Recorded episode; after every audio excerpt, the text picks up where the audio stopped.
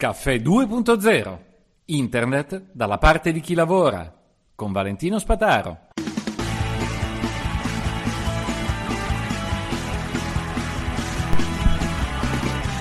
Buongiorno a tutti. Una uh, estensione dei browser che mi è sempre passata inosservata è il J-Shelter. J-Shelter è un'estensione sviluppata dall'Electronic Frontier Foundation di che cosa si tratta? Della IFF, la mitica, ormai vorrei dire, associazione che si occupa delle libertà uh, in, digitali, delle libertà informatiche. È praticamente quella che, diciamo così, ha inventato la GPL, quella licenza che permette di riutilizzare eh, le, le, cose che noi scriviamo, il software che noi scriviamo, a condizione che anche le versioni riscritte eh, utilizzino la stessa licenza quindi un qualcosa che impone e obbliga e vincola a riutilizzare e condividere nuovamente i risultati già condivisi una volta. Beh, eh, questa eh, intuizione tantissimi anni fa di Stallman stata, ha portato all'evoluzione di Internet e al rapido sviluppo di Internet. La stessa associazione, quindi libertaria per natura, cerca di difendere le libertà e offre vari servizi. Tra questi un, questa estensione che troviamo sia per Firefox che per Chrome. G-Shelter, rispetto alle altre che vi ho già consigliato e che eh, ripeto ancora una volta perché tornano comode, uBlock Origin, poi eh, Privacy Badger, eh, anche la CDN Eyes, e eh, credo che possiamo fermarci, sì, poi malware anti-bytes. Ecco, questa estensione si comporta in un modo diverso. Eh, sostanzialmente controlla JavaScript, quello che fa JavaScript all'interno del nostro, della navigazione. Eh, voi dovete sapere che i veri fanatici della sicurezza disabilitano JavaScript nel momento in cui circolano sul web perché è effettivamente uno dei modi migliori per essere anonimi. La maggior parte di siti tuttavia funziona grazie esclusivamente a JavaScript, quindi andarlo a disabilitare completamente è sinceramente qualcosa che io non mi sento di consigliare. Anche se consiglierei, ricorderei alle banche di disattivare tutti i tracker di Google che mettono eh, sui loro siti, ma questa è tutta un'altra questione tracker sono tutti basati su JavaScript. Attenzione, alcuni di questi tracker ho visto che le banche le usano per monitorare la nostra presenza online, per verificare che siamo sempre noi ancora sul loro sito. E, e quindi è un, anche uno strumento di sicurezza, gestito da parte terza, però mh, è sempre uno strumento di sicurezza. Quindi dice shelter perché va usato? Ma sinceramente va, secondo me va usato per la navigazione quotidiana. Stiamo andando su un sito, vogliamo leggere cosa c'è, andare a bloccare il sito eh, con le estensioni che vi ho già detto, ma anche un JShelter è sicuramente il modo migliore per eh, non lasciare informazioni in giro inutili.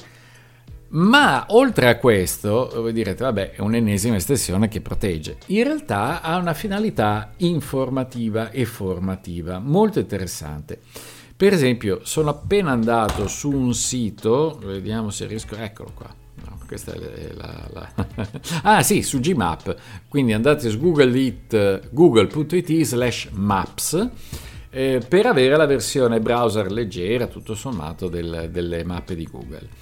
Eh, J-Shelter avvisa subito, um, come al solito J-Shelter ha delle impostazioni globali per tutta la navigazione e poi specifica per un sito, quindi posso disabilitare gli schermi che aggiunge eh, sito per sito.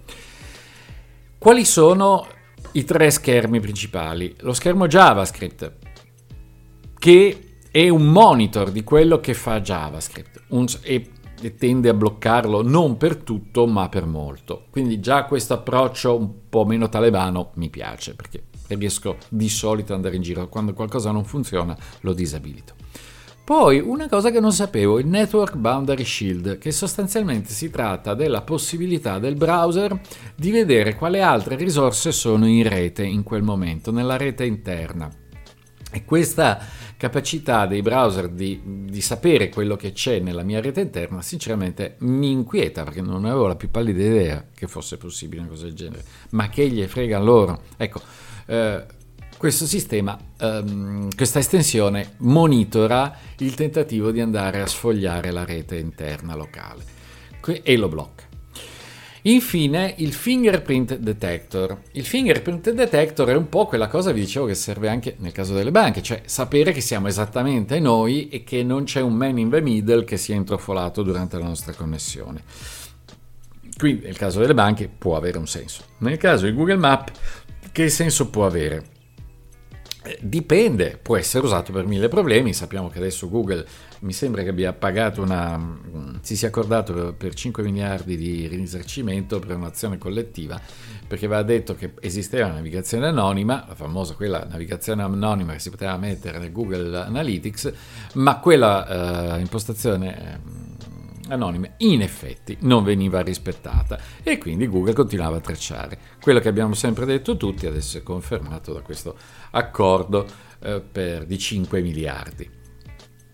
Ora, se andiamo su google.it slash maps con JShelter installato e il fingerprint detector attivato, ci dice che Google sta cercando di, ehm, di, creare questo fingerprint che ricordo è un'impronta digitale molto personalizzata su quello che il nostro browser dice di noi e, eh, e ci dice esattamente come. Quindi pos- si, apre, mm, si apre un avviso. L'avviso dice possia- possiamo farti leggere nel dettaglio che cosa sta face- cercando di leggere eh, Google Maps. E abbiamo per esempio le proprietà del browser, tra cui la navigazione, la versione mobile, la divisione dello schermo, della finestra, e alcuni indicatori relativi alla, mm, alle impostazioni eh, del browser, l'orario e poi altri tipo il, il, numero di font che sono installati sul nostro computer e altri, eh, e altri aspetti dei quali posso aprire anche i dettagli, quindi sapere, questo è utile per sapere quando uno dice fingerprint, ok, che cosa viene letto?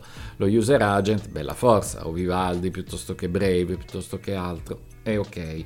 Poi dice se, mm, se ho un telefonino, eh, le dimensioni dello schermo, poi ecco, anche qui eh, il pixel ratio, cioè, se non credo eh, proprio male, il rapporto che c'è tra i mm, pixel orizzontali e i pixel verticali, utilissimo appunto per verificare anche eh, le dimensioni dello schermo, ma anche il, la posizione dello schermo, se orizzontale o verticale. Però queste sono tutte affine, almeno di solito queste, eh, questi valori vengono letti per eh, orientare lo schermo, ma di solito anche proprio per creare questa impronta, questo fingerprint, che poi viene usato per identificarci un po' in qualsiasi aspetto della navigazione. Eh, sì, eh, l'altra estensione che stavo dimenticando è Block Site che è una piccolissima estensione, viene nominata pochissimo da tutti, ma permette proprio di bloccare un intero sito e tutti i domini di terzo livello. Quindi eh, se volete bloccare mm, Google potete farlo, inserite google.it, google.com e bloccate tutte le connessioni di Google, eccetto quelle con un dominio di secondo livello diverso. Quindi la cosa negativa è che dovete indicarli uno a uno manualmente. Eh, va bene, questo è per, per darvi una veloce presentazione di G-Shelter quello che può fare. A me piace vedere quando si attiva questa estensione perché mi dice ok guarda questo è un sito che è molto curioso di te va bene? Quindi eh, è un buon approccio è sviluppata un'associazione che non dà nessun nessun rischio sull'utilizzo di questa estensione, eh, dà sicurezza, che è una fonte autorevole, e quindi mi, mi sento di consigliarvela. Oggi abbiamo parlato di JShelter, estensione per tutti i browser, quindi sia Edge che Chrome, ma anche eh, Vivaldi, Brave, eccetera, eccetera, e anche tutti quelli del mondo Firefox, che eh, vi dico brevemente sono LibreWolf e Mullavad, che alza il nome, vero? E, o Mull, Mullavad a seconda, che mh, mm, sono eh, questi ultimi due i miei preferiti attualmente. Un caro saluto a tutti, alla prossima!